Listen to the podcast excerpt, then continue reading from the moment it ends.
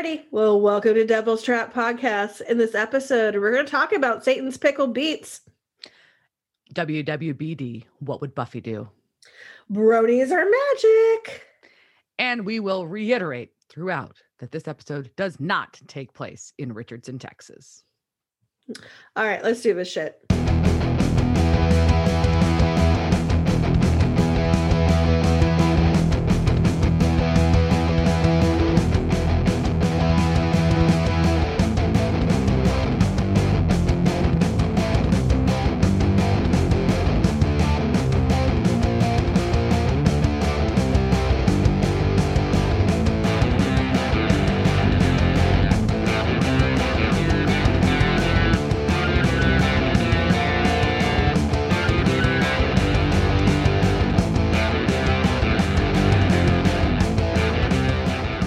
To episode 17 of Devil's Trap Podcast. I'm Diana.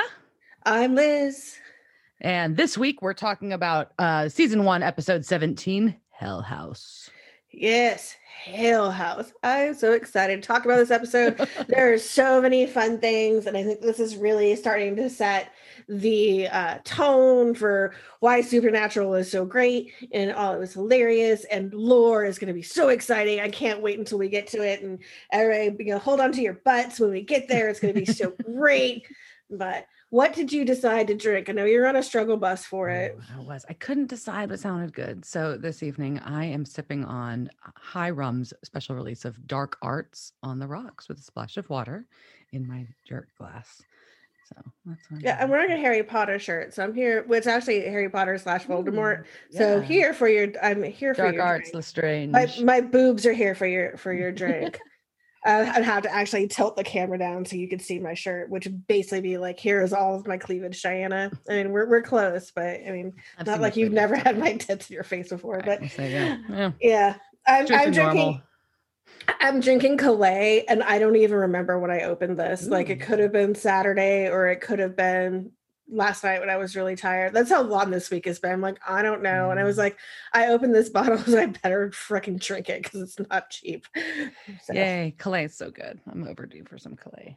and it's good. It's the uh, Le Exposition. So the Oh, Coubet. all right, all right.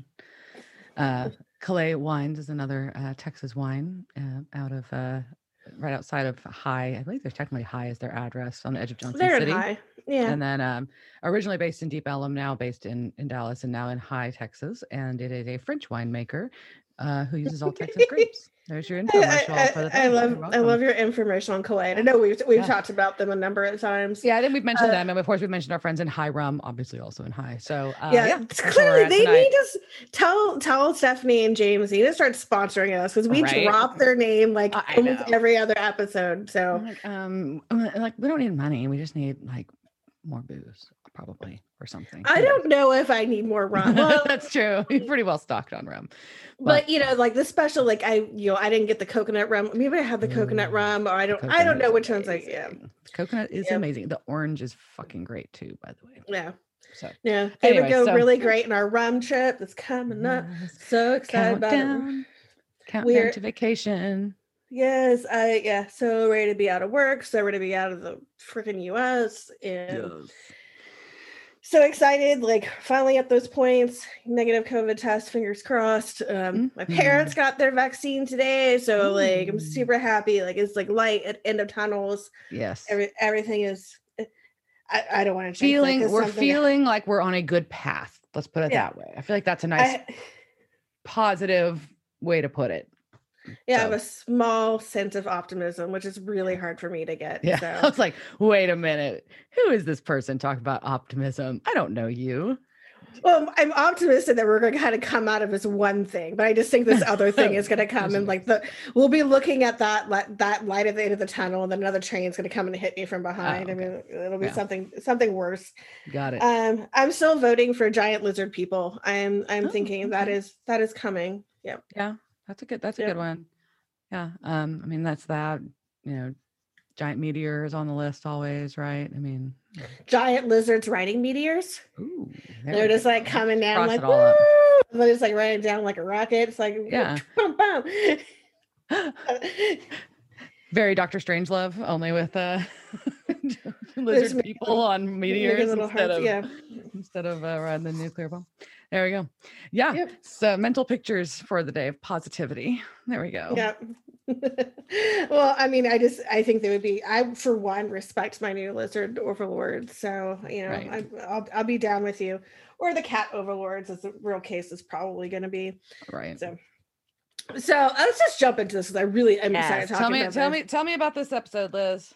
All right, so this, as we said, is Hell House. It originally aired March 30th, 2006. Uh, it was directed by Chris Long, and Diana's making a face because what's March 30th, Diana? My birthday. Yeah, it is. So we're real close to Diana's birthday. Uh, this will come out uh, about a week before it. So, um, so it's directed by Chris Long, and he this is the only episode of Supernatural he did, but he did a, a ton of other stuff, including winning a butt ton of awards for being the lead director and executive producer on The Americans. So really highly uh, responsible for that show. Which someday I'll watch that. Uh, yeah. I like a spy drama, but there's no wizards in it. I'm like, I don't know if I want to watch I mean, you put you put like a witch in it, and maybe I'll watch it. You know, Or vampire is coming. Yeah. yeah. Or a vampire. Witch or a vampire. Vampire Russian agents. If you anyone wants to do that reboot, like I'm down with that. Uh, it was written by uh, Trey Callaway, also only episode of Supernatural he ever did. But I, I really love his writing. Uh, this is also the first episode to air on Thursday night. So this is when they switched from Tuesday to Thursdays on CW. So this is where everything kind of started.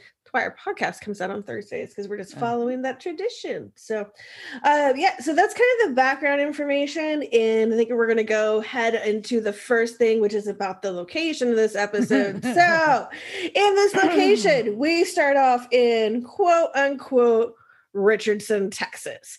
And Diana's going to say a lot of things. I'm going to say one thing before she starts off on her tangent. And there's going to be a lot of Diana tangents on this. Uh, but my firm belief is that they did it in Richardson because that is where Jensen Ackles was born. All right, go, Diana. Express your feelings. I will just say, as someone that currently lives in the Dallas Metroplex area, actually in Dallas, and has personally lived in Richardson for extended period of time in the past, and my husband lived in in Richardson for an extended period of time in the past. I went to school and college, undergrad and grad school in Richardson. Pretty fucking familiar with Richardson. That's not fucking Richardson at all. There are no random forests that with hills. I'm just saying that doesn't that doesn't exist there. And You then know we what does talk about exist there? There's a lot of Targets and a lot of it's like know, super fucking Chili's suburban. Well, it's super suburban, but it's also super like, and they kind of make it country as fuck, and we'll get into that too. It's actually like super fucking diverse and like you know a huge um there's a huge asian american population in richardson um there's like um um uh, middle eastern population there there's like all these markets and restaurants because it's like this super like worldly like little suburban city and they made it fucking podunk woodsy town that's what I have to say about it. To start off, I'll have more comments, I'm sure. I, I literally start off with um dot dot dot not Richardson in my notes for this week. So so I was like, oh, Richardson, this is gonna be awesome. And then within the first like minute, I'm like, oh no, this is not fucking Richardson. Well, also, I mean, to be fair, to be fair, um, really hard to uh, replicate Richardson in Vancouver. So, and I think you know we'll see throughout the series. They really do a lot. There are some cities, I think, but you know, I think a lot of this just goes with like what we can film in and around Vancouver, right? So, a lot There's a lot easier and in cheaper. Texas. There's a lot of cities in Texas. just saying. I get the the I tie-in for it, but I'm just saying. They could have picked we'll another get- name. I'll get I'll get Well, let's get call back this to it. like Richardson Do. This is like you know the the other the other Richardson that's uh, further on the map, Richardsonville. Further- Like, further east or somewhere ne- like, uh, somewhere on the road from 35 going down. Right. There's you're gonna have a problem with that too. I know. Uh, don't worry. Yeah, yeah. Don't worry. You're gonna jump ahead of my okay. notes. So let's just, let's I just know. start the episode. Okay. start talking about the episode because I've got notes. Okay, For the record, I'm wearing a Texas shirt on principle because of this episode too. Yeah. So. Yep. Uh, it is a very lovely shirt. She'll post a picture, I'm sure. It says Texas Dames, That's pretty cool. Uh, so, all right, we have some teenagers are going up to a run old rundown house. Which, duh, like, what? Why are you doing that, dumbasses? Like, what do you think this is going to happen? Isn't this in our rules of like you don't go into an abandoned, an abandoned places after dark? If that one of it's our rules? not, it should be. Um, it was in the law. definitely, like, don't go into a root cellar. Well, I have a comment on that too, but So dumbass teenagers go in and there's a bunch of symbols that are painted on the floor and the walls and it's dark but you can still kind of see there's there's spookiness everywhere. And they're like well they say it lives in the root cellar. Well also we don't have root cellars in texas. Nope, that was on my list too. Nope. Like you might find a tornado shelter and once in a while you'll find a commercial building that has like an old basement but there's not any fucking root cellars here. Yeah Our no, nobody, can't do it. It will collapse on itself and you will die and your house will fall in on you. Yeah yeah There. so so no that, this room was wrong. Uh so we know that's wrong. However i do love the guy who goes down there and is like oh look it's an evil root cellar. You know where satan cans all his vegetables? So i wrote that down too. That was hilarious. Where Satan I- cans all his vegetables. I was I, I will this Satan's vegetable canning area or something of that like throughout this episode because I love the idea of Satan canning peaches or whatever he is Satan, canning you just there. want to talk about Satan's cans? Yeah, Satan's cans, Satan's pickles. Like there should be a whole line of Satan's pickles that are a little fiery and spicy, and maybe I'll do that with if I get a cucumber batch this year. I'll I'll, I'll do a whole thing on there. Um, he also calls them skank filled jars. I'm just like, huh. and then he's being a dick. And what happens when you're being a dick? So he's laughing, like, ha ha, I don't see anything scary. And then, like, oh shit, there's a chick hanging here. Yep. Yeah. That's what you get for being a dick. You go in an abandoned place, you act like an asshole, and then you find a dead person. That's that's how it goes, apparently. Yeah, pretty much. So we cut right after that to um the uh the brothers. So we've got um uh, D, uh Sam and Dean driving um Dean driving uh baby down quote unquote I-35. But apparently in their world, I-35 is a two-lane highway with woods on either side. Don't use the word highway. No, I don't even know if I would call that a highway. So yeah, two-lane country road. With, yeah, I would like- say like it could be I thirty five business, which is Yeah, like maybe. does does go off on that, but no. Not in North Texas. Doesn't look like that though. Not I was Texas. like, if they were Which, going to be clear, and to be clear, just so everybody is aware, Richardson, Texas is a suburb immediately north of Dallas, Texas. Like literally, it touches Dallas. It shares. It's partially in Dallas County, partially in Collin County, which they did get right, but that's okay. And then, which we'll get to, but they it is literally touching Dallas. It has major fucking highways through it, so this Yeah. would not be. well, they also said they were a couple. This is the only way I justified. They they justify it. I was like, well, if they were coming straight down from Oklahoma, they could have been taking 35 straight down. However, I've driven straight down 35 from Oklahoma, and it is not a two lane highway. I just go through some podunk areas, but it's never, it's always highway. Like, um, I also said it's not I 35 because traffic is moving. Uh, Yeah, there's so- no cons- there's no construction, there's no traffic, and it's not enough lanes, and there's not a median. So it's like I mean, even Oklahoma. I'm like Oklahoma has a little hilliness to it, but it's not that wooded. It's just like that part of it. So I was very. However, had they gone with East Texas, which they reference this being East Texas, which it is not, it is North Texas. East Texas would look more like this. Funny enough, it would just not be in fucking Richardson. So yeah, you also can see East Texas in the back. is wooded. Yeah, and you can see a sign in the background that says 21 Texas East, which I'm like, God, that's not a thing. Um, so uh, I, I will say I'm 35 too, we had uh, one of my coworkers. Uh, she lives in California. and She came to visit her parents in Dallas and rented an RV because she was going down to Seguin, which she was hilariously calling like Seguin. And I'm like, oh, honey, no, it's Seguin. Um, but she was taking the RV down 35 and got to experience the there are mm. concrete barriers on the side of I-35 outside mm. of outside of about about 45 minutes outside of Dallas proper. But those have been there, I swear to God, since I got a driver's license. Like I for the last like 30 years, there have been concrete barriers on the side of that that have freaked me the fuck out as I'm driving because I hate them. And it's usually like a, it's like a foot off of the lane line. Like it's Yeah. not. There's no shoulder. It's like one foot off the lane line is a concrete barrier because that highway is under construction for eternity. By the time they finish it, it will be so outdated that they'll have to start all over again. Which is, I think, what's happened before and why they've never. I finished. Yeah, I think that's what happened. Like there's no like I swear to God, I've passed the same construction on the same time. And I also just wonder if like I don't I've rarely actually seen any construction workers there. So I think they just put Rarely. up stuff. And then like maybe like once a week, like Bob comes out and he like hammers something and then he like goes away. And but yeah, it's also I don't want to be sitting the whole time going off on 35, but yeah, it's full of We like could. full of um 18 wheelers and it's scary. I've been on it in ice. It's it's not a it's a terrible road, and I will put add an extra hour to every trip to avoid it.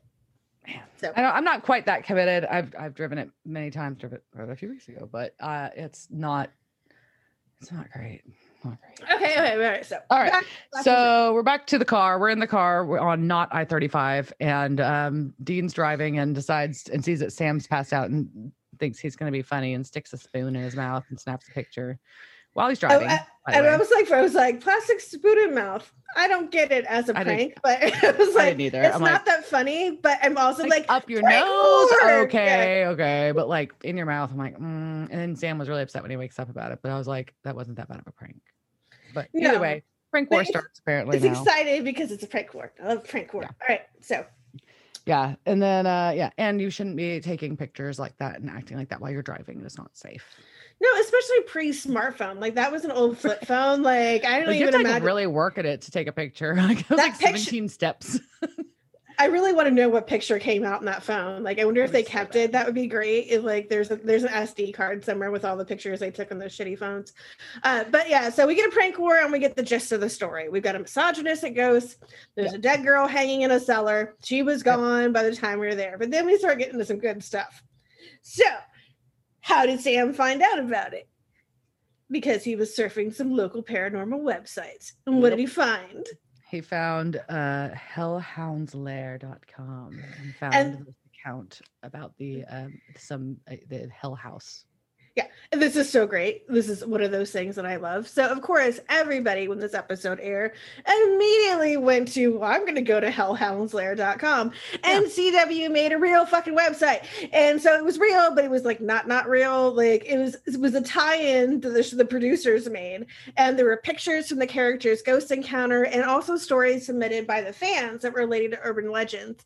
Yeah. Uh, and if you go to it now, the URL does redirect to the official CW website. But if you go into the Wayback Machine of Internet Archive, Mhm. um, there's a bunch of captures on it. It changed throughout the years too. So if you really want to spend some time, you can go down and go through the different versions of it. But we'll give you a link to one of like the first ones that came out Yeah. in 2006. It's super fun. Um, the Bloody Marys on there, a whole bunch of just like the the, the stories from the show, and I Yeah. just think it's, it's it's a lot of fun, and I think it was really great that they did that. Definitely, definitely. They they they they tied it in appropriately. That was that's clever and it was a, a good attention to detail to do that. I thought so. Good good thinking, guys. Also, they probably knew if some, they didn't, someone else was going to do it. So. Yeah, true. yeah. Well, let's save my domain. Uh, it's domains. But so uh, one of the things uh, the dean says is most of those websites wouldn't know a ghost if it bit him in the persqueter. And I will say this is the first time I ever heard the word persqueter. Yeah. Uh, I had to look it up. Uh, Urban Dictionary, basically, whatever is a slang term for genitalia, specifically a woman's. Uh, there was a show about the bushes, and that came out before this, and it was like the Hmm. first ladies persqueter. And I guess it was talking about Barbara Bush's snatch. Um, I don't know. I don't even know what this show was, and I'm not gonna look into Bush's bush. Like I'm, I'm cool with not knowing about about her about her bush. Oh. Anyways, so Interesting. Yep. Yeah. So they just they're they're going back and forth about this, like saying like, well, the cops don't th- the cops think it was just a prank, um, and that the, because the body wasn't there when they showed up, but we should probably go check it out anyways. And um, of course, once again, is this our thing? Is it not our thing? at least it was it was shorter this time. It was, was like it was like why the fuck not? Like dad, like dad left. He got nothing else to do. Mhm, Like right. it's, Might as well go hunt some shit while we're just waiting around for dad to go run off these other people. Yeah. Yep. So um yeah, and then and then uh Dean decides to crank some music and uh it's not jammed music at all, but he is jamming out. do you have any comments on who his band is? This band is called uh Terramara and the song is called Jaded Little Love Song on the Netflix version. And that is what I heard. And I was like, very the song versus his rock out attitude were not like it was in beat, but it like the the song was not rocking like that. The band is literally described as a jazz rock quartet. and he is like, you know, beating on the freaking like steering wheel and like rocking out. And I'm like, yeah, that's that's not. That's yeah, not originally this was Fire of Unknown Origin by Blue Oyster Cult. Mm-hmm. Yeah. So probably made a lot more sense. And I still Yeah, like I, and there's a couple other times I'm like, dude, I know like that was an expensive copyright, but it's kind of the point of this episode. Like pay for that shit. Like yeah, it ties in obviously in this episode, so it's kind of weird. Yep. Uh, So, like, yeah. the- So like, where do we find these kids? And Sam's like, same place you always find kids in a town like this. I'm like, so the burger joint? yeah, so it's like even this a random small ass town- like Like, Yeah. no, no, podunk kids are not hanging out at the burger joint. They're getting drunk in a field. They are getting drunk on the side of the road. They're at somebody's house. They're not hanging out at the burger place. This isn't Friday Night Lights. I don't even know where they got that shit. Like, no, we don't hang out at fast food places. We're getting drunk on tractors. Like, that's what's happening in these towns. I went to a coffee shop a lot when I was a teenager, or IHOP, but Well, you lived in the city, though. I mean, I live in the city. suburbs. Yeah, not yeah, a city. Yeah. Yeah, I, I hung out at a coffee shop. We hung out at Taco Bell, and I also hung out at bars at, starting when I was 14. So, Oh. I mean, that's what happens in a city. Like, Yeah. suburbs, drunken field. Sorry, that's just that's the kids' mo. so anyway, it says the Rodeo Drive-In, which is a real country-looking spot that uh, I've never been to a place like this before, as someone that's lived in Texas my entire life. I've been to a lot of little fun, funky little burger places, but not like that. It's just weird. I mean, it was kind of a cross between like an like a Dairy Queen, which I would I get, Yeah, like yeah. like probably a Dairy Queen in a smaller town. Like I'm not, I'm okay with the aesthetic of the burger place, uh, but I still don't think the kids would have been there. No, uh, and they don't reference rodeos that much in Richardson, probably, but that's okay. Yeah, if it had been a So- Dairy Queen, I totally would have bought this. By the way, yeah yeah for sure um and so they start you start here they actually did a really cool scene here where they get all the witnesses reports. I really liked how this was done where they're the hopping from like yeah. yeah, the jump shot from like this person's take for this person's take like the four like three of the witnesses here that they talked to about what they've what they saw that night. And all of them are kind of varying of course like like you would expect. Um so that was kind of a cool little like you know take on how to get that information from them without having to go through the one-on-one interview of Yeah. Dean awkwardly trying to ask questions and then Sam having to be empathetic and then not and then like it was a whole we didn't have to go through that which was kind of yeah, cool I didn't miss it. I didn't either. I was like, oh, this was a neat, neat way to get like boom, boom, boom, get through those. Um, so then they figure out that they need to go to find Craig, the little ringleader of this. Um, and he works at the record shop, of course. And this is a good record shop for This this is a cool little record store. I'm like, uh, TSOL, Offspring, Lost Boys posters on the wall. I'm like, all right. all right, Yeah, those okay." also don't exist in small podunk towns. They just don't. There is like there in the suburbs they do. So you would have in the this. suburbs, yes, but there's like one like I know of like one small town that has like this amazing record store co- record collection, but like, is out by uh like Luling or something one of the barbecue places, and it was Mhm. one of the guys who used to be uh he basically ran Bear Family Records, and uh Willie Nelson did his first demo there, like with that with that. So that record store is amazing, but it also wasn't this punk rock, and this was a huge. This is like a big city record store. So I'm saying that. This was this was definitely a rock and roll shop. So, Yep. so they find him, um, and uh, they say that they're from the Dallas Morning News. Okay, good. Yeah, that's that's Yeah, the that- real that's the that is the main paper here, and uh, and so they start to try to get like the the myth Oh, from you're, him. you- you're gonna skip this? You're gonna skip Oh, one of my ahead. favorite lines from this, Oh, yeah, where I the was. Craig's like, "No way, I'm a writer too. I write for my school's lit magazine." And Dean's like, "Well, good for you, Morrissey." And I'm like, "Yeah, Morrissey reference, woohoo!" Sorry.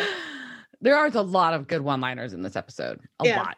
So A um yeah. So anyway, so Craig tells him the story that his that he says his cousin Dana told him about um Mordecai Murdoch and how he killed his daughters and blah blah blah blah blah because he'd rather str- hang them than let them starve to death back in the day in this house. So there's the the myth. And um so they're like, okay, well that's fucked up. So Yep. we're gonna go check the house out.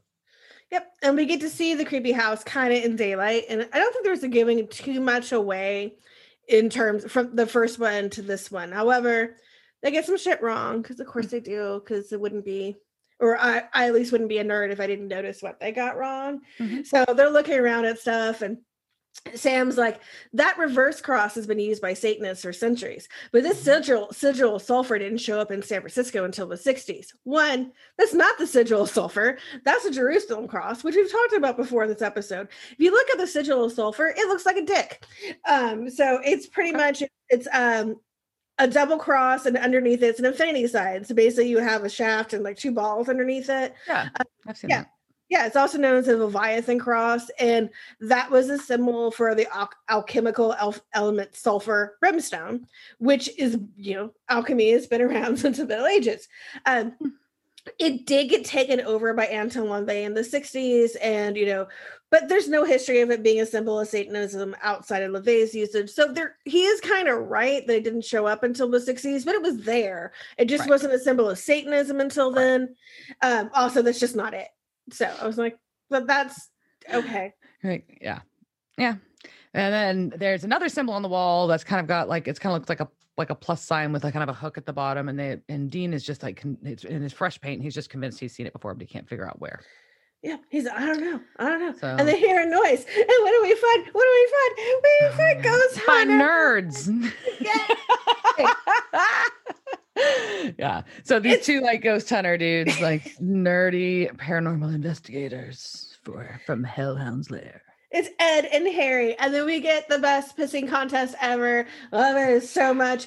And like Harry mansplains EMF to them, and the Yeah. boys are just have like the best like reactions Looks. to Oh, them, yeah. and they're just like, "Oh, tell me more." I don't know. It's Mhm. so great, and I love how they're like, "Oh, I saw a ghost once, and like this vase fell off, but like we didn't see the vase fall Right. off, like we just heard it." And it was like, and then they're also you find out they're high. I was like, I Yeah. love you so Real high. much. yeah no Um, their their characters are are definitely something that like really really entertained me in this episode of course Oh no, such an entertaining episode. Yeah. Ah! so, So, we they go cut- back, we cut to the um Collin County courthouse which actually Richardson is partially in Collin County partially in Dallas County if you want your I also want everyone to know Diana is putting her finger up in the air in a very authoritative Professor Pointing. manner. I am pointing uh, to drive this point home, but that was actually accurate, except for the fact that downtown Richardson, there isn't like it doesn't look like that at all. Downtown Plano does, but not Richardson. So either way, um, so they go to Collin County Public Library. Well, Sam comes out from the library, uh, and uh, my notes once again say, "Okay, accurate naming." But still not Richardson. Um, s- uh, so apparently Sam was looking at the history of the house and figuring out who actually lived there, and he figures out that it wasn't some like dad and but like a bunch of girls. It was a dad and like two sons. So the legend that that they're that Craig was referencing is inaccurate, and Dean has been off looking for missing persons reports, and there is none for a female that matches the mm, varying descriptions of the chick that the guys saw. So, uh, so they still don't think. So now at this point, they're like, maybe this isn't one of our cases. Maybe this is not our thing. Maybe it's just a stupid fucking prank after all. Yeah. Um, I sigh. Yeah, so that Mm. happens again. And then we get a radio prank, and Dean's not impressed, but I thought it was funny. Um, so Sam Yeah. pranks him with some high, loud Latino music, which is great. Yes. Um, so we go back. We're back to ki- another group of kids going in the house, Mhm. and this chick is dared to go in to steal a jar from Satan's vegetable cellar. And I'm also like, why are those jars there?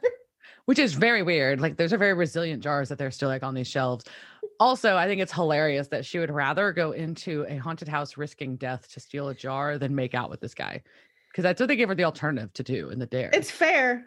I mean, ah, no, no, no. And I, I, I, yeah. Sometimes I was like, yeah, fuck, I'll You go. really over the random makeout?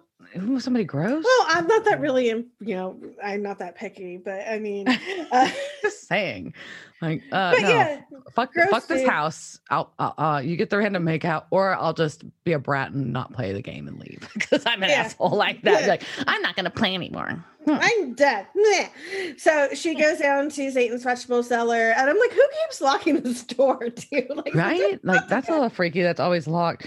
And uh she chooses the pink jar. well, I was hold on. like, this is you also see in the mirror right before that. You see something following her with a rope Oh, in the I mirror behind her. Yeah, it's just very brief and it's very subtle.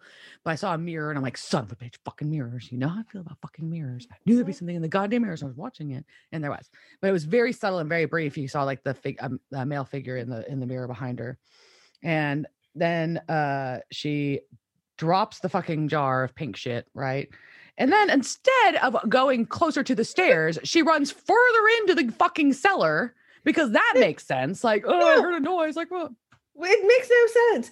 And then we finally get to see Mordecai, and he's this ghost in a cowboy hat with overalls, and he is so funny looking. I'm like, I would have like cracked my shit. I'm like, this is the ghost I get. Yeah. Like, this is what you're. No, no, I'm sorry. This is a te- you have a terrible hat on, and Jessica with your overalls. Like Mordecai, you're scaring nobody. But, but apparently, oh. you're scaring her because you kill her. Yeah. Oh, Yeah, yeah. I would, I would have been scared, but it was it was kind of a goofy looking ghost. But yeah. um. So, anyways, the uh we cut to the next morning crime scene um, at the house during the daytime, and the brothers are walking up. So apparently, everybody thinks this is a suicide. Well, and poor girl was going to go to UT in a full ride. I know. Like, God, I know. I was like, dang, you know, like she definitely did not kill herself because that's just. Well, I mean, I'm not- also, I'm not saying not. I'm, yeah, just- I'm just uh, saying. Anyways, but Um, yeah, in, in the in the subject of the story for humor's sake i'm saying that in real life that Yeah. anything i get it um but yeah so anyways so obviously now the guys are like well maybe it is our thing after all again yeah. At least they didn't say it out loud. I don't think they did, but they think they missed something, and they're like, "Okay, like, what did we miss? We're gonna go back." So, cut to the next scene, and cops are finally being. They're sort of being smart. And I'm gonna have a lot of problems with some of the police work in this episode, but again, no they uh, actually are guarding a site where something happened which doesn't happen frequently on this show so i'm Yeah. fairly impressed Well, and I'm like, oh, hey, this is a place where teenagers like to come in and break in after dark. Something happened at dark. Right. Maybe we should station some Keep an eye on it. officers here. Yeah. We don't. We're not going to station our best officers. Clearly, we're gonna we're gonna somebody who is you know on the bottom of the barrel gets stationed Right. here. But but yay, Ed and Harry are back. yes the our, our good old param I, I I think i just call them like the hellhound guys but they uh they show up so they get so of course the, the brothers use that as an ex, like use them as bait to get distract the cops while they go into the house so they can With a in, Ghostbuster diversion, by the way, which, which, was, was really funny yep. um and then um they go down to the cellar Dean, well, dean's still annoyed he can't figure the Sa- symbol out Yeah, yeah. Sa- Dean's Satan's, Satan's canning cellar Yeah. Yeah, so You're we're right. back at Satan's vegetable cellar. and um uh, Dean dares Sam to take a swig from one of them, which is fucking gross. Yeah, no thanks. I mean, unless like even if it was like pickled eggs, like I'm not going to be drinking out of something. Like no, I mean, but also like, why does it look like formaldehyde? Why are you pink? Were there beets in it? I want to know. Like what? Yeah. And also, why is the And there wasn't much. back? There wasn't much like solid stuff in there. There was a lot of clear, so there But the wasn't. pink jar broke. Why is the pink jar back? That's a good point. I missed that. Is is Satan like right. making like making like He's still more- canon. Satan's He's still still canon, canon. man. You can't. You can't like- stop him. Yeah, he's like, man, winter is coming. I got to be prepared. You never know, like there could be another snowpocalypse. I, I we're not, I'm not going to be stuck in the cellar without my beets. without my without my canned beats. Um, I like that Satan's taking on a really country accent between us now too. I think that's really good. I think Satan always speaks with a country accent. Yeah. Yeah. I mean, he did go down to Georgia. Georgia. He did go down to Georgia. My brain, my brain actually went there too. So yeah, we got we got southern southern Satan. Um, so we get a scary cabinet and there's rats and Sam's but like wait, while they're while they're staring at the fucking rats, what's behind them? doofy ass ghost. But They I also red love that- eyes, but they look like weird laser thingies, like a Halloween. Yeah, no, I am totally not afraid of this character. But also, like Sam is a really good point. Where he's like, "Would you rather, you know, would you rather rats than a ghost, or would rather it be a ghost?" I'm like, "Fuck yeah, I'd rather be a ghost than fucking rats." Like that's disgusting. No, I don't have rats. No, no, no, no. Um, okay, so but then they start shooting at uh Mordecai and they're like, he's immune to rock salt. And I'm like, cool. Also, I know you created a version, but where the fuck are the cops? Like, Yeah, like there is a shotgun blast going off in the basement of the house. The cops were just like briefly, probably questioning and chasing off the paranormal Like, dudes. How fast did Ed and Harry run? Like, did they run really far? Like, I don't think they did, but like, They, they don't look like the athletic type. no, no, they did. They they were probably high, and they're not that. You know, they don't. They did not do their cardio. Um. So anyway, so they come back. You know, they're like, oh, so they're they're running out, and we get this great sweet Lord of the Rings line from the nerds because I love them. Um. And then of course they get busted by the cops. So maybe the cops came back because they heard the shotgun noises, and then they got Ed and Harry. I don't know. But the guys do get to see the the paranormal um, guys and Harry. They they do possibly have um, uh, see the spirit at the door and maybe have it on camera at this point. Their so. their first ghost encounter. Oh, boys they're so lucky. Oh, it's your first time. But then we're gonna go to the world's best motel. Oh my god. Uh, this I want to stay in this motel. Yep, I, want have this. In, you. yeah, this is Wyeth West. Western Inn. Did you? And their cows on the doors, like that. How you mark the room numbers, and and eventually there's there's an armadillo statue. Yeah. longhorns on the wall. Yeah. Like, oh my god. Yeah. Yeah, I Yeah. really really and like cute, even the cute little fucking notepad has a little rope trim on it. Like, uh, I want to stay in this place. I definitely want to. The stupid towels have like cowboys printed on them. It's fucking adorable. I want to stay yeah, in this we'll, adorable. we'll get to my notes on the towel later because I, I, want to. I do have some notes on the towel. but, um, Yeah, so they're there and they're like, Dean's just drawing the symbol over and over again. He's like, Where have I seen it? Where have I seen it? And then they figure out the website is updating with story. It's like, Oh, well, that's probably not good. That's probably Mhm. something. And then finally, Dean has a light bulb moment. I wish they had like a little light bulb that went above, Yeah. above his head, like, Ding, Yeah. I know what we're doing. And so they go back to the record store. All right, so we leave the cool hotel and we go back to the record store. And what do we find out? Dean realizes the symbol that they were, he was recognized repeatedly in the house is from Blue Oyster Cult record. So, do people who are into Blue Oyster Cult do they really call them BOC? Is that a thing? Uh, He's like, "Do you like Blue Oyster Cult BOC?" I'm like, "Is that?" I don't. I've never heard that. I mean, but I don't really know a lot of people that are into Blue Oyster Cult, really. So, you ask your dad. Your dad would probably know. I bet he would. Yep. So Craig confesses that he and Dana staged the whole thing, and there's this really great Oh, like and another hold on, relevant to regional information. She's from. They say he said that she was home from TCU, which Yep. isn't that far, but that is a regional. That's a big college in Fort Worth. There we go. It is. Yep.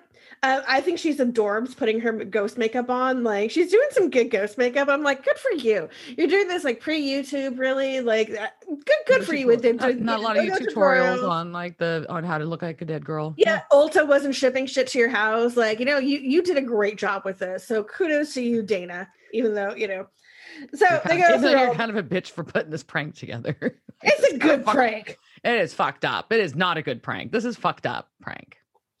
I think it's hilarious. Oh my But you know, I, I would totally do this to people. Uh, but then of course I would I would end up actually getting killed by the ghost. I had the most horrific dream last night where it was kind of a nightmare and it was this house that was haunted and like the ghost was being a real big dick and like kept moving pictures around and I was really upset. I'm like, will you stop moving fucking pictures? Like it takes me forever to put these up. And I was like, this is so annoying. I was like texting my landlord. I'm like, did you know this place is fucking haunted? Like, why didn't you ever tell me this place is this haunted? And I was getting really mad. And yeah, so So your your poltergeist just annoyingly moved photos. Yeah, it was like moving photos to like scare me. And I'm like, this is so hard to get this straight. Like, why are you like pushing these around in the wall? Oh yeah. Okay. yeah. Good It was, although it did still wake me up. And yeah, but this is also for you guys who, if you're not listening to this in time, but this is the day after the, first work day after daylight savings time, spring forward. And Oh, fuck yeah. This. Like I'm, already like I didn't sleep well. I had nightmares about annoying ghosts and then I had to wake up and the sun was was not up and my alarm was going off and I was like what is happening? I'm like oh, I'm so stupid. Yeah. It's stupid. Hopefully they keep talking about like doing away with it. Yeah, so I had lunch with a friend yesterday, and he said the reason they keep it is because no longer because of farmers, but that people shop more. And I'm like, who is leaving their house to shop? Like, do people buy things outside of like their computer? I don't, I didn't understand how this works. Yes, they do, Liz. I mean, not as much during a pandemic, but they do otherwise. That's silly. Like, why? Uh, there's also no stores near me, so I'm like, I don't understand. Like, how? Like, there's no sourpuss miss, store near me. I miss I miss shopping places.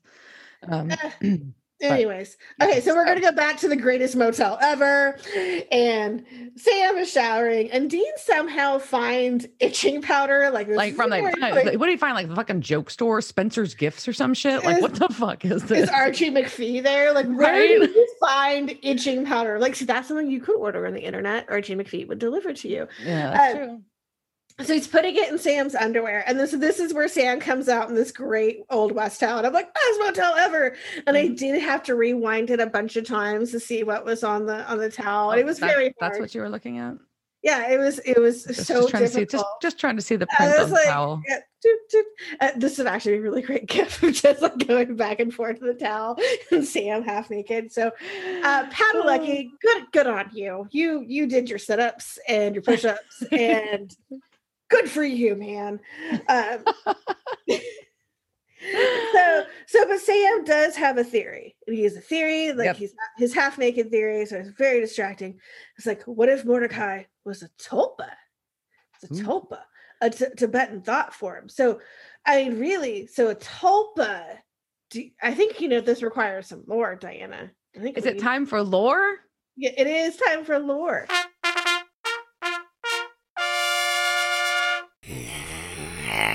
And I will say, okay, so maybe you had heard of tulpas before, but have you heard about what a tulpamancer is? No. No, it's gonna get so good. This is be so good. All right. All right. So the basic history of tulpas. So tulpas are also known as thought forms. Um, it's something Tibetan mystics have practiced as a method to create sentient beings from the power of concentrated thought. And we'll talk about this in the next scene, but I'm going to go ahead and talk about it now. Um, the sigil that we see later um, is actually Sanskrit that was adapted into Tibetan script and was a combination of three phonetic symbols, Sa, La, and Pa, to create the word Topa. And traditionally, in addition to making a sigil, monks would chant while collectively concentrating on three different points of energy, focus on ideas until they created a physical object. And usually these objects are small, like a cup, like they talk about later, like a bowl or a piece of fruit. And it was rare that they would attempt to make this a person. And the term tulpa began circulating in Western culture around 1929, following the publication of Magic and Mystery in Tibet by the Belgian and French explorer, you can use my French voice, Alexandre de Vigny. I don't know. So, um, so the author who reported observing the practice in Tibet claimed to have created a tulpa of her own. Also, she was a female Belgian French explorer who went to Tibet in the 20s. I think that's about us.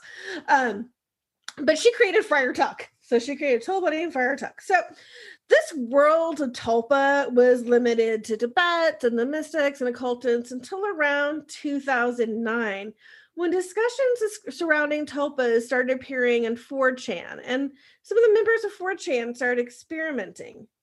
Then in 2012, one of the most fascinating online groups of fandom ever in the world get on the action, and that would be the brownies. The so, bronies. All right. Yeah. So for those of you who don't know about the bronies, what the fuck are you living? Uh, but so pretty much the fandom of My Little Pony since then. And also one of the girls the beginning of this episode, Britt Irvin, she did the voice for a number of My Little Pony things, including a couple episodes of Friendship is Magic and Equestria Girls. So just like there's a tie in there. So bronies create a reddit board and they started making characters from their favorite characters and they became tulpamancers then manga and anime and gamers started joining and now the tulpa subreddit has over 35000 members. So there is also a dedicated discord server and a number of other websites and forums and i really want a picture of your eyes right now because they're going big like i knew they would. What?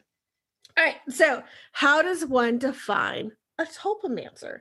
So tulpamancers are people who conjure tulpas, duh, and experience their imaginary companions as semi-permanent, non-threatening auditory hallucinations. Other sense modalities like touch, emotions, and vision are also recruited into the experience. So how does this work? So tulpas most often assume human form, but many are imagined within a continuum of humanoid variations with a gender fluid, gender neutral or pan ethnic traits. Phantom culture, drawn from fantasy oriented genres, also frequently prompts the forcing of non human tulpas such as elves or ponies. Human hosts or tulpamancers mediate their practice through open ended how to guides and discussion forums on the internet. Tulpa creation is seen as a way to build a relationship with someone that can understand, accept, and bond with you on a level beyond what is actually possible with another person. So, according to one survey, most respondents uh, doing reported they did meditation. Uh, 54% said that.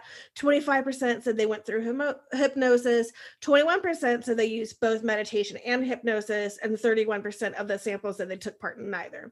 Uh, so, a tulpa is an entity that's created in the mind acting independently of and parallel to one's own consciousness. They are able to think and have their own free will, emotions, and memories. So, some terminology within the tulpamancy community. Forcing is the act of focusing thoughts on your tulpa, willing your tulpa into existence, using mental processes to help your tulpa grow. Mind voice is what is heard in your head when you or your tulpa speaks or thinks. Plural is the state of having more than one person personality in a, bro- in a body. It's the broad term. And a singlet is a person who is alone in their head with no tulpas or any sort of alternate personalities. Uh, yeah, Diana's head is exploding right now, and it's amazing. So people intentionally created multiple personalities for themselves? Kind of. Basically, to put it in a, a shorter form, it's a real life imaginary friend. Hmm. Yeah. and I'm going to, I really, I'm not going to yuck their yum and we'll go through why. I'm not going to in a minute. But yeah. so within this community, creating Tulpa is seen as a lifelong commitment. It's not one that ends when the Tulpa starts speaking. Uh, they're not seen as spirits or supernatural beings, nor do they have magical powers or any influence on things outside of your mind and body. They're not demons. They aren't a manifestation of your subconsciousness, and they aren't the devil trying to entice you to do evil. Tulpamancers also create wonderlands, a mental environment where the host and the tulpa can interact visually with each other without the need for the host to impose their t- tulpa into their physical environment.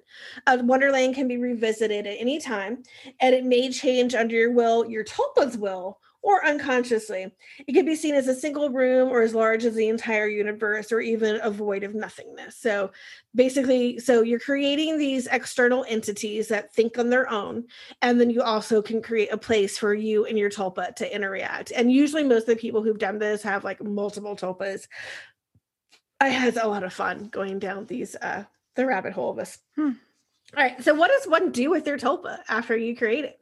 So, these are some quotes from different, uh, some from the Reddit site, some from tulpa.org or tulpa.info, um, just other things I found. So, one person says, We like to hike, go out to eat, well, used to when we were safe, and play video games. We went to the zoo a year or two ago, which is pretty cool.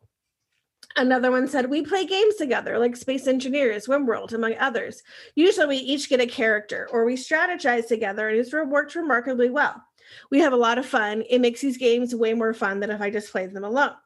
Another one says, We like playing video games while co fronting. So, co fronting is when you're bo- both the Tulpa and the, ne- the Tulpamancer are basically having thoughts and conversations.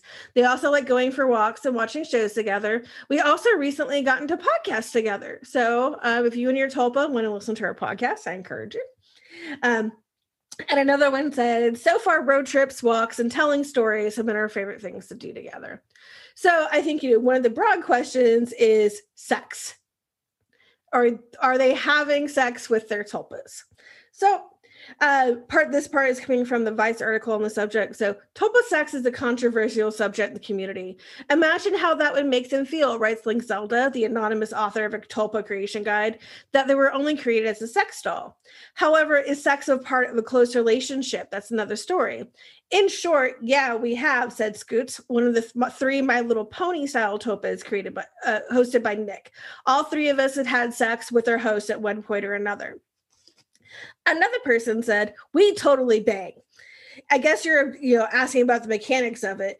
It's like jerking off, but you mentally disassociate with the actual world and just go nuts in the wonderland. Um, and another person on a forum, which I, I kind of like this one, is like, I never got the sexual attraction to one Tulpas thing. To me, they're my friends, yet not friends, me, yet not me, family, yet not family. Of course, I made them both visually appealing young ladies, yet to me, it would feel akin to coveting your own sicker, sister. Hmm. You can also go visit the subreddit, which is a really amazing place that exists. We'll post the link um, on the subreddit of Tulpas Gone Wild.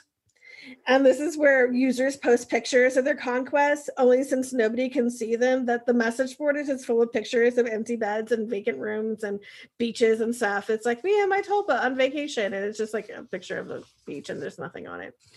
Um, oh, oh boy, you're like, this is this is why Liz has been jumping up and down for a week and talking about this. So and this is why I don't think tulpamancers are um, inherently bad. I don't think this is a terrible thing for this culture.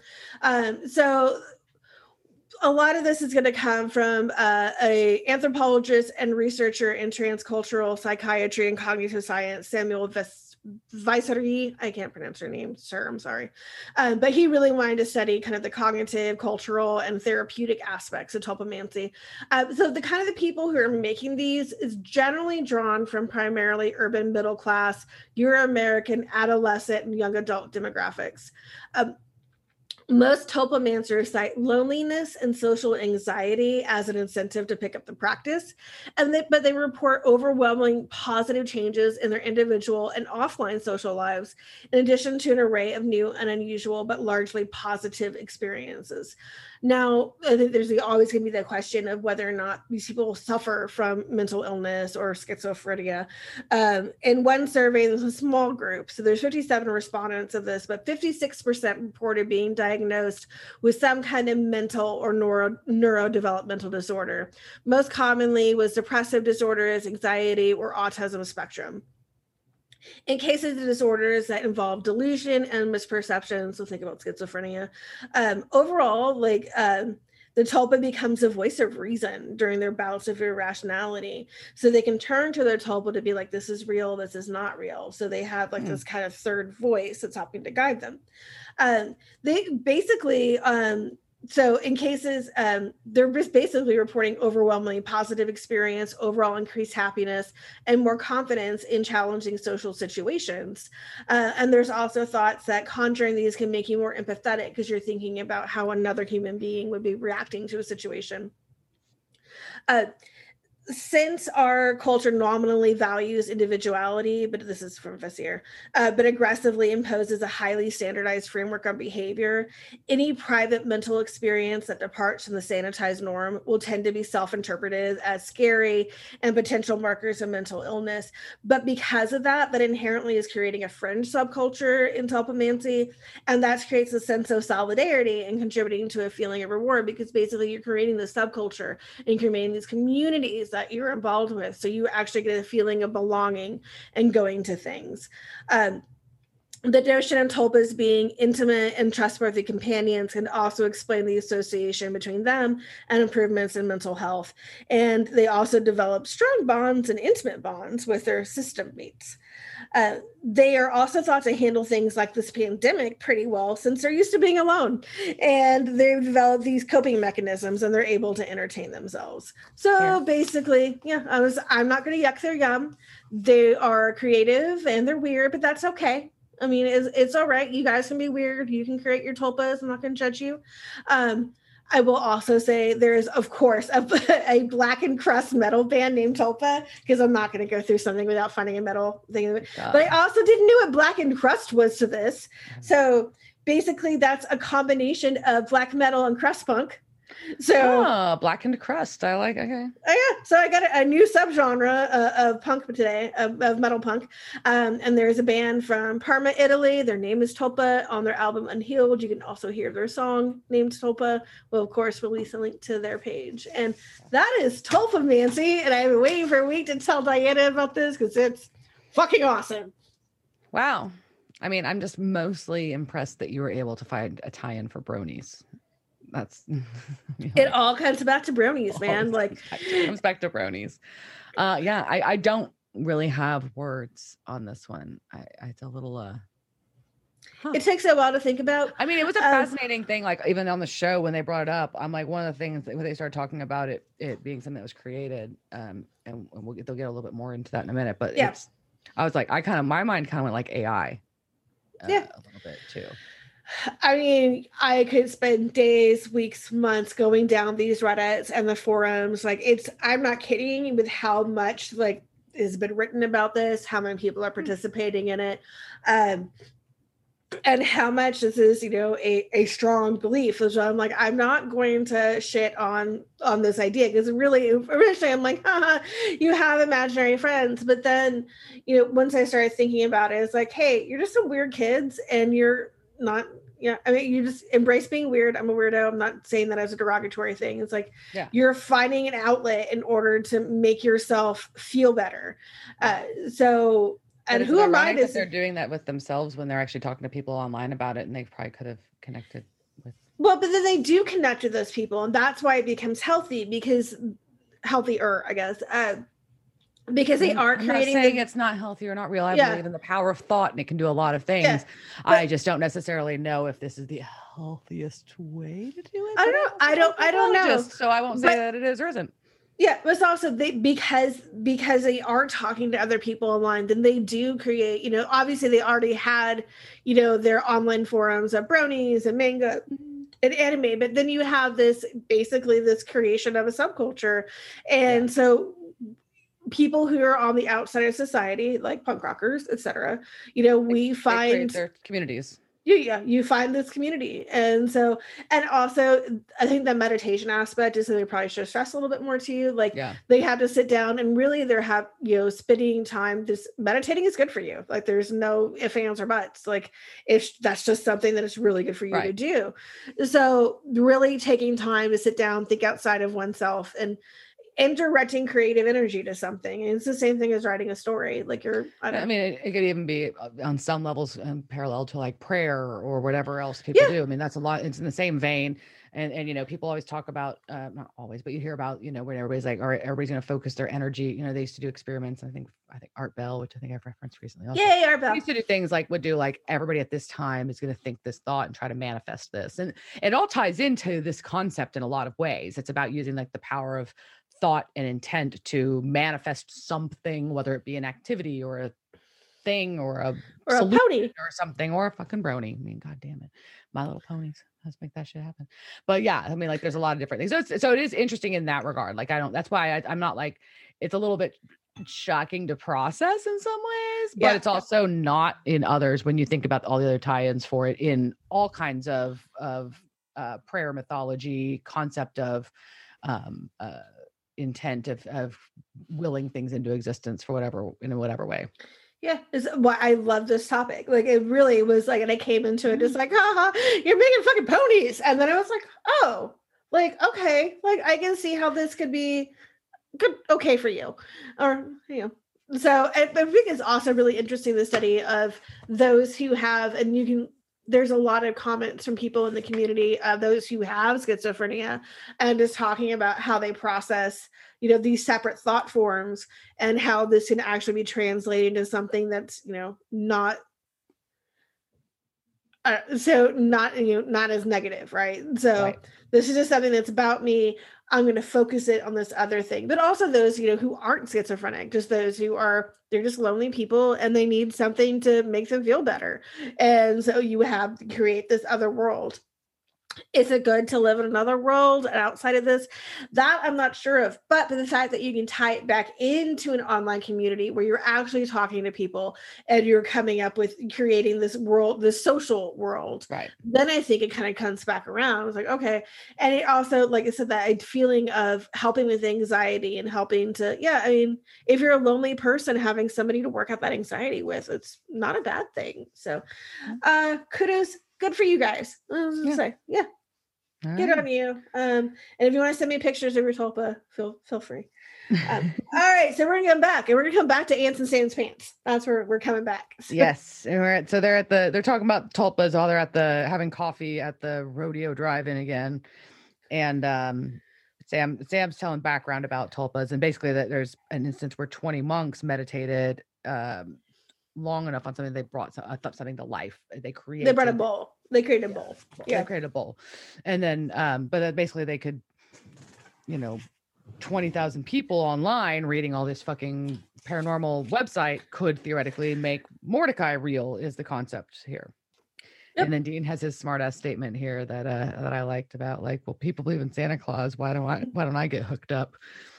Yeah, I also had one of the things here is like I seriously doubt Hell Slayer had over ten thousand people. Right, like it's it's hard to get followers. God damn it! But yeah, um, we try follow us. Um, but I, but but I like Sam's response though to the Santa Claus thing was just straight up. He said because you're a bad person. Sam said to Dean. I was like, oh shit.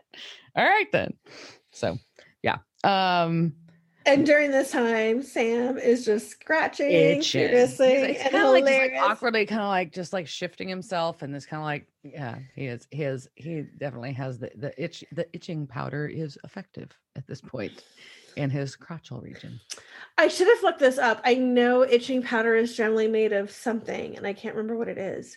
I forget. I'll, we'll do that for a follow up. We'll post it on IG. We'll find out what what mm-hmm. what itching powder is made out of. Um, yeah. So basically, the concept, but they figure out is because it's manifested that it's like a game of telephone because the because the legend can change. So every time something gets added online, it changes what people believe the legend is, which makes Mordecai change for real, which is why the stupid fucking rock salt didn't fucking work. Yep. So, but then it's also like, well, how do you kill a thought form? What yeah, I was do? like, oh yeah, how do you kill a thought form? But this is also though where they said it kind of takes on a life of its own. I was like, ooh, I, I had like a little AI vibe to me. Not that I'm well, like AI vibe, but also things like Slenderman and yeah. listen, other things that just become part of which I think this is really great exploration of urban legends, right? Mm-hmm. And throughout the episode you can kind of see them talking about how urban ed- legends are created because really we have this like from start to finish this is how urban legends start. Mm-hmm. i had a cousin dana dana told me we found this and then yep. now it's like oh we're gonna go and we're gonna tell these other people and you can tell these other people and it's gonna change. So i yeah i thought it was great. Uh, so they go over that and then sam figures out that dean is the cause of his itching. Yeah. Yeah. Yeah. And around this also they um but uh they figure out the hellhound guys did post that video and that like quadrupled their website hits which feeds the myth even more yeah so they got 50 hits yeah okay yeah they have 50 now yeah i know uh, so smashing the like button smash the like button um so dean decides they need to go to a copy shop again that's that's his go-to spot man sam likes the library dean likes oh. that coffee oh, shop I missed that. Yeah. All right. So we get Dean's coffee shop again. Good catch, yeah, Diana. Yeah. Yeah. It's so, a safe space. Yep, that's his safe place. Um, so they so then they show back up at the trailer park. Um, and there is a sweet blue gremlin there. I was stoked about this fucking car. It's theirs, right? It's, it is theirs. It yeah. is theirs. You weren't sure at first. You're just like, damn, I just I just like that car. But I like weird cars sometimes. I like really, really cool cars, and I like really weird cars. Gremlins are great cars. They are. They're just because they're, they're bizarre. Yeah. Uh, but we also get the world's best nerdiest trailer. Like, and this uh, is yeah. gorgeous. Uh, is an air airstream. Yeah, it's a nice. It's it's airstream style. I don't know if it was branded, yeah. but it was airstream style. The the, the aluminum yeah. Yeah. And I'm just going to jump ahead to this part because I was it. talking about the camper. So it has it. like the best stickers on it. So the stickers on the side um, say things like paranormal scouting unit, step into the light, Carol Ann, I'd rather be surfing, clean house, get exercise, and visualize your turn signals. That's great, great artwork, guys. Like high five, high five all the way in this camper. The inside of it's great. Yeah, fuck yeah. Um, so And what a great and a great line comes shortly after with cut to the guys are talking inside about whether they should go back to the house or not. And I uh one scared. And so the line is WWBD, what would Buffy do? Yeah. So we get a Buffy reference. Like I'm I am here for all this shit. I'm just like, yes, give me the stickers, give me the yeah. shits. And then, and then like, we cut to outside and they've got fucking yard flamingos. I'm like, this is yeah, this is all. Like, did they bring the did they bring the flamingos with them? Like, I don't know. Like this is I want to go stay in this RV park in the trailer. Like this is the best Airbnb, Airbnb, ever. Uh, I think so. we found our, our next moneymaker, right? We're gonna recreate the trailer from here right. and yeah, and then like this is Airbnb. Oh my god, you, you guys would all stay there. I know you would. So okay, we will totally we'll make this happen. Next time we I, have got we land. Keep, we keep threatening we keep threatening to put like a trailer in Airbnb. We can let's make let's figure it out. Yeah, I was like, I've got two I have a place outside of Austin. My brother's not building a house on it. Let's throw a fucking trailer on it. Um, okay. So the boys are there and they're basically trying to convince the nerds to shut down their website. And they're like, man, you should do this. And they obviously know they're not going to. You can tell this is like a just a ploy. They're trying to figure it out. So they trick them basically, duh, by giving them the death certificate of Mordecai and tell them a story about how um oh hold on I skipped a good line sorry before I get to the, the what they tell them was that they, the Hellhound guys say they can't take down their website because they have an obligation to their fans and the truth. And Dean says, I have an obligation to kick both of your asses. oh, anyways. It's like this really are like their perfect foes, right? It's just like yeah. cool guys versus nerds. But they're also nerds. like, but they're like not like they're cool guys, but they're nerd cool guys, like yeah. versus like other it's like it's like cool nerd, tough nerds versus not tough nerds. It's like, it's, like punk, it's punk rockers versus ska kids. Like it's oh, poor poor ska kids. They're so poor ska kids. Um, yeah. So uh, basically, they change them. They tell them a different story to change the myth so that they can go kill Mordecai because they're like, well, if we say that yeah, he just needs a shot in the face with a fucking forty five, then he fucking ha, we can just go shoot him in the face with forty five and it's over. It's actually pretty clever of a plan. I'm I'm, I'm like, oh, so. yeah. Smart, smart boys. Yeah. At first, I'm like, why do they want him to get shot? And I'm like, oh, duh. And then they can go shoot him. Like, it took me a second, which I was really embarrassed about, but I shared anyways. You're welcome. You're welcome. So they end up at this r- really like just cute little like neighborhood diner. It's a like that. That I'm like, all right, that could be anywhere. Um, so I'm not gonna get mad about that not being Richardson. Um, but it has this really annoying thing on the wall. They keep pulling the string and it makes a noise like some like food. And it's I was like, this is better than Billy Bass. I was no, like, no, it's awful. I do not. I hate it. I hate it. It's like this like laugh, like laugh thing, cackle thing. Oh my god! It's and he has a fish. Is this cowboy holding, holding, a fish? It's a cowboy holding a fish, and they pull a string, and his mouth like a nutcracker like opens and makes it. Anyway, no, no, no.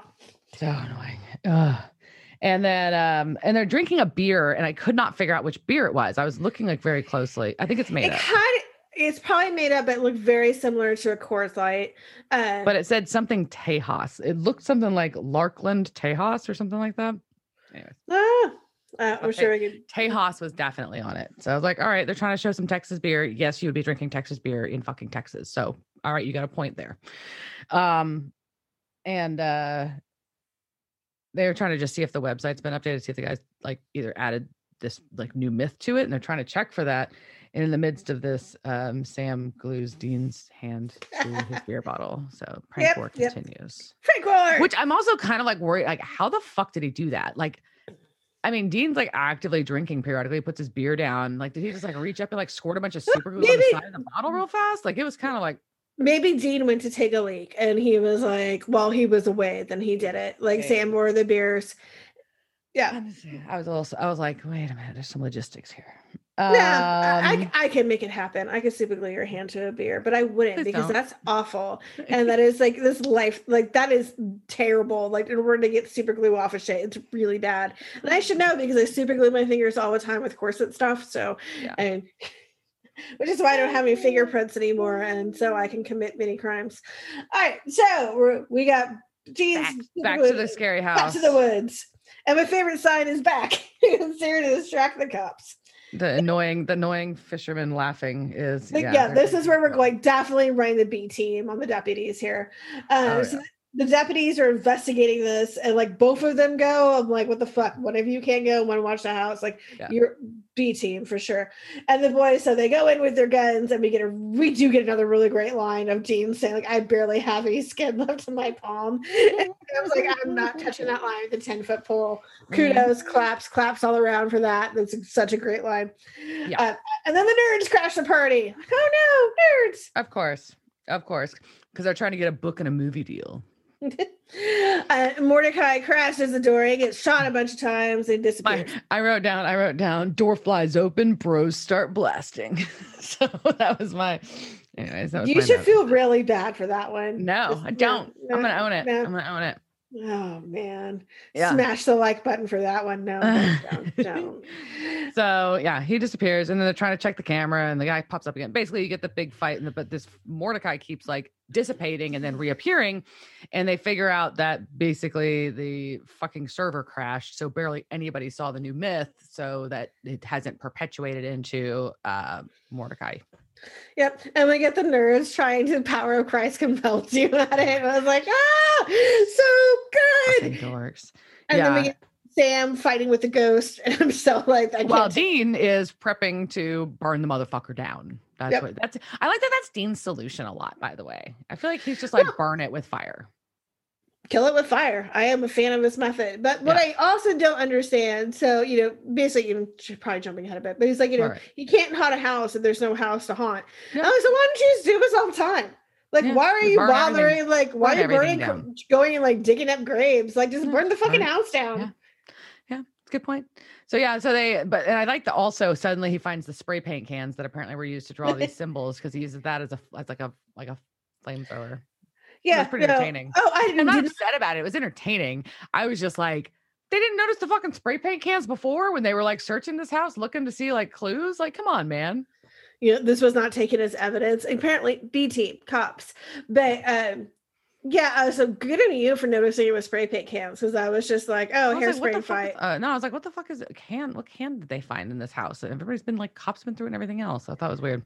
I just figured that's part of like your jump kit, right? This is your go kit with him. Like you just put like hairspray in there because you may have to hairspray a bug. You know? Like you know th- It these be part- aerosol. I'm sure they should be stashing baby's trunk with some aerosol.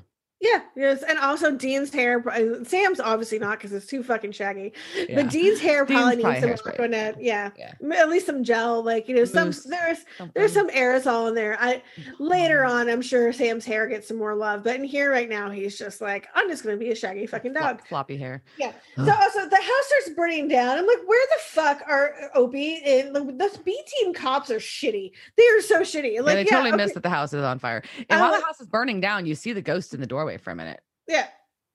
It's kind of kind of creepy. No, he dissipates, but I'm just like, yeah, you you're the We're worst cops. fucking sheriffs Yeah, ever. like, no, you, you suck. I thought I thought it was a pretty profound thing um, that's thought here though, and like it does tie kind of into what we're talking about with like the tulpas and with everything else. Um, in, in, in the thematic in this episode was that Sam wonders aloud, do the things that they hunt only exist because people believe in them? I thought that was kind of like, ooh, Ooh, pretty- thoughtful. yeah, it's Very thoughtful. thoughtful. Yeah. I thought so. That was a good one. Good Yep. thought. So yeah. Anyways, fucking cut cut to your boys, your your paranormal boys. We're back to back to the world's best trailer park, and so they're like, "Yeah, we got a call from a Hollywood producer. We can get a movie deal. Yeah." But it was Sam. It was Sam pretending. And then Dean confesses that he put a dead fish in the backseat of their car too. Gross. But so I great. also feel like those choice of pranks is very like descriptive of these characters. Like, of course, Sam's got like the somewhat like, oh, I know what they want, so I'm gonna trick them with it with a phone call, like that whole thing. Whereas Dean's like, this will be stinky. You know what I mean? Like it was just like I felt like that was very character appropriate for both of them. I thought that was funny. And so, uh, and then they call, so then um, Sam and Dean call a truce for the next hundred miles. so, yeah. So truce prank war is over, but that also ends this episode, which was, I will say, a fucking delight.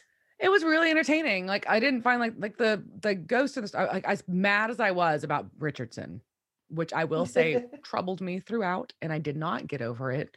The episode itself was very entertaining. It was just not set in fucking Richardson, Texas. That's all I know. That's all I know. But I did, but I did enjoy it. It was really there's great one-liners, really entertaining characters, even though you know you're not, you know, like you know, it's a one episode character, but they were entertaining and engaging uh and interesting. Um, you knew I felt like you knew the sub characters, you know what I mean, which was kind of hard to do in one episode. so yeah. Uh, even though they were totally stereotypes, it was entertaining as hell. Yep. Uh, yeah, I just thought this episode was really, even though it's the only one time writer, only one time director, like I just thought it was cheery. I think this sets the tone for why I love Supernatural and just fucking, you know, we got Dean and Sam's characters not taking themselves too seriously, and the prank war right. is like a Lots really good, jokes. a good thing for that. Um, and then also like the the story is scary, but it's not like, oh my god, I want to go hide somewhere. You know, we get Satan's vegetable cellar. Like, there's just uh, there's so many things with this episode that I think it was just like check, check, check, check, check, and I mean, and it was in Texas, not not really in Texas, but at least like we got some Texas love. I'm so. gonna tell myself that it was actually somewhere in East Texas because then I could probably yeah, believe it. This totally looked like East Texas. I will give yeah. you that. Yeah. yeah. So this is Richardson. I would buy that. Not yeah, Richardson do Texas. Like so. But yeah. Well, yeah. It's a good Anything one. else to say? No, that's what I got. It's just not Richardson. Uh, all right, so not not Richardson, but um also we got. I don't like haunted houses, and I don't like they went into haunted house, but it was a good episode. It was really interesting. What was a haunt? It was a house haunted by the world's lamest ghost. Like I was like, oh my god! Like overall, cowboy had an axe. Like yeah. I would just be laughing at that ghost a lot, um, and just be like, really, this is this is what we're going with. Like I would, you, I would not be laughing. I would I would rather find rats. uh, all right. All right. So I think that's it. All right. Cheers, shirt. Cheers, bitch. Thanks for listening to this week's episode of Devil's Trap Podcast. Be sure to follow us on Instagram, Devil's Trap Podcast, Twitter, Devil's Trap Pod, or you can email us, devil's trap at devil's trap podcast.com. Don't forget to subscribe, leave reviews, and share it with all your friends. We're available at all your major podcast listening devices or you can always find us at devilstrappodcast.com. Thanks. Devil's Trap Podcast is a Don't Be a Dick production. Meow. Intro music, arrangement and performance by Dave Cox. Piano arrangement and performance by Bobby Orozco. Meow.